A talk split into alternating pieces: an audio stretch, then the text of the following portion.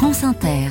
Passons maintenant à une initiative pour inciter les jeunes à s'orienter vers des métiers de l'artisanat. Bonjour Cécile Bidot. Bonjour Mathilde. Vous nous faites découvrir l'association De l'or dans les mains. Elle intervient dans six régions de France et c'est au collège de Sèvres dans les Hauts-de-Seine que j'ai pu assister à l'une de ces actions de découverte des métiers manuels. Tu prends l'aiguille et tu reproduis le rythme 4 fils dessus, 4 fils dessous.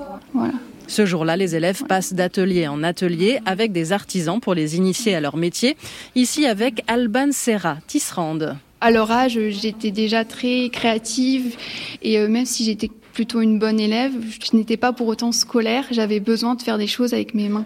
Les mathématiques qui peuvent être euh, très abstraites, je trouve que appliquées au tissage, ça prend un sens différent et tout de suite euh, ça m'a aidé en fait je pense à comprendre à mettre un petit peu de concret derrière toutes ces théories dans plein de matières différentes et là si tu veux tu peux passer le fil dans le chat d'aiguille Comment ça se passe? C'est un peu compliqué, enfin c'est minutieux.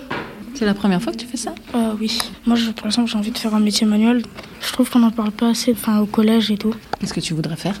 Moi, j'aimerais devenir euh, artisan, bijoutier, joaillier. De l'or dans les mains est parti de plusieurs constats. Le besoin de main-d'œuvre dans l'artisanat, la méconnaissance des élèves de ces métiers et leur déficit d'image. Gabrielle Légeret est la directrice générale de l'association.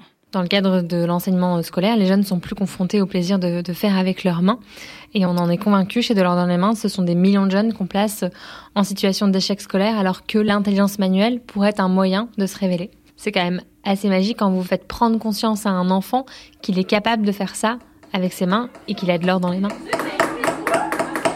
Le programme dure 15 heures à destination des élèves de 5e qui peuvent ainsi découvrir des métiers d'art, du bâtiment ou de l'industrie. À chaque fois, ils créent un objet en lien avec leur programme scolaire. Dans cette salle de classe, c'est l'atelier ciselure sur bronze. C'est intéressant à découvrir de nouvelles activités manuelles qu'on n'aurait jamais pensé qu'ils existaient. Franchement, c'est bien parce que ça peut nous ouvrir de nouvelles voies. C'est des beaux métiers que même si t'es pas bon en maths, tu peux être bon à faire ça par exemple et pour du coup se rendre compte que ben, on est bon dans quelque chose. Car lors de ces sessions, certains élèves montrent de vraies aptitudes, selon la principale adjointe du collège de Sèvres, Emmanuel Hugade Lascorze.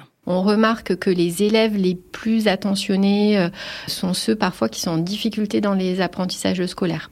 On est plutôt agréablement surpris par ces élèves-là. Euh, l'idée, c'est de poser des petites pierres pour que vraiment le projet d'orientation soit un projet de réussite et pas un projet par défaut. D'ici à la fin de l'année scolaire, 4000 collégiens auront bénéficié de ce programme de découverte. Programme baptisé de l'or dans les mains, c'était l'esprit d'initiative. Cécile Bidot, où nous emmenez-vous la semaine prochaine? Dans les Alpes-Maritimes du côté de Nice.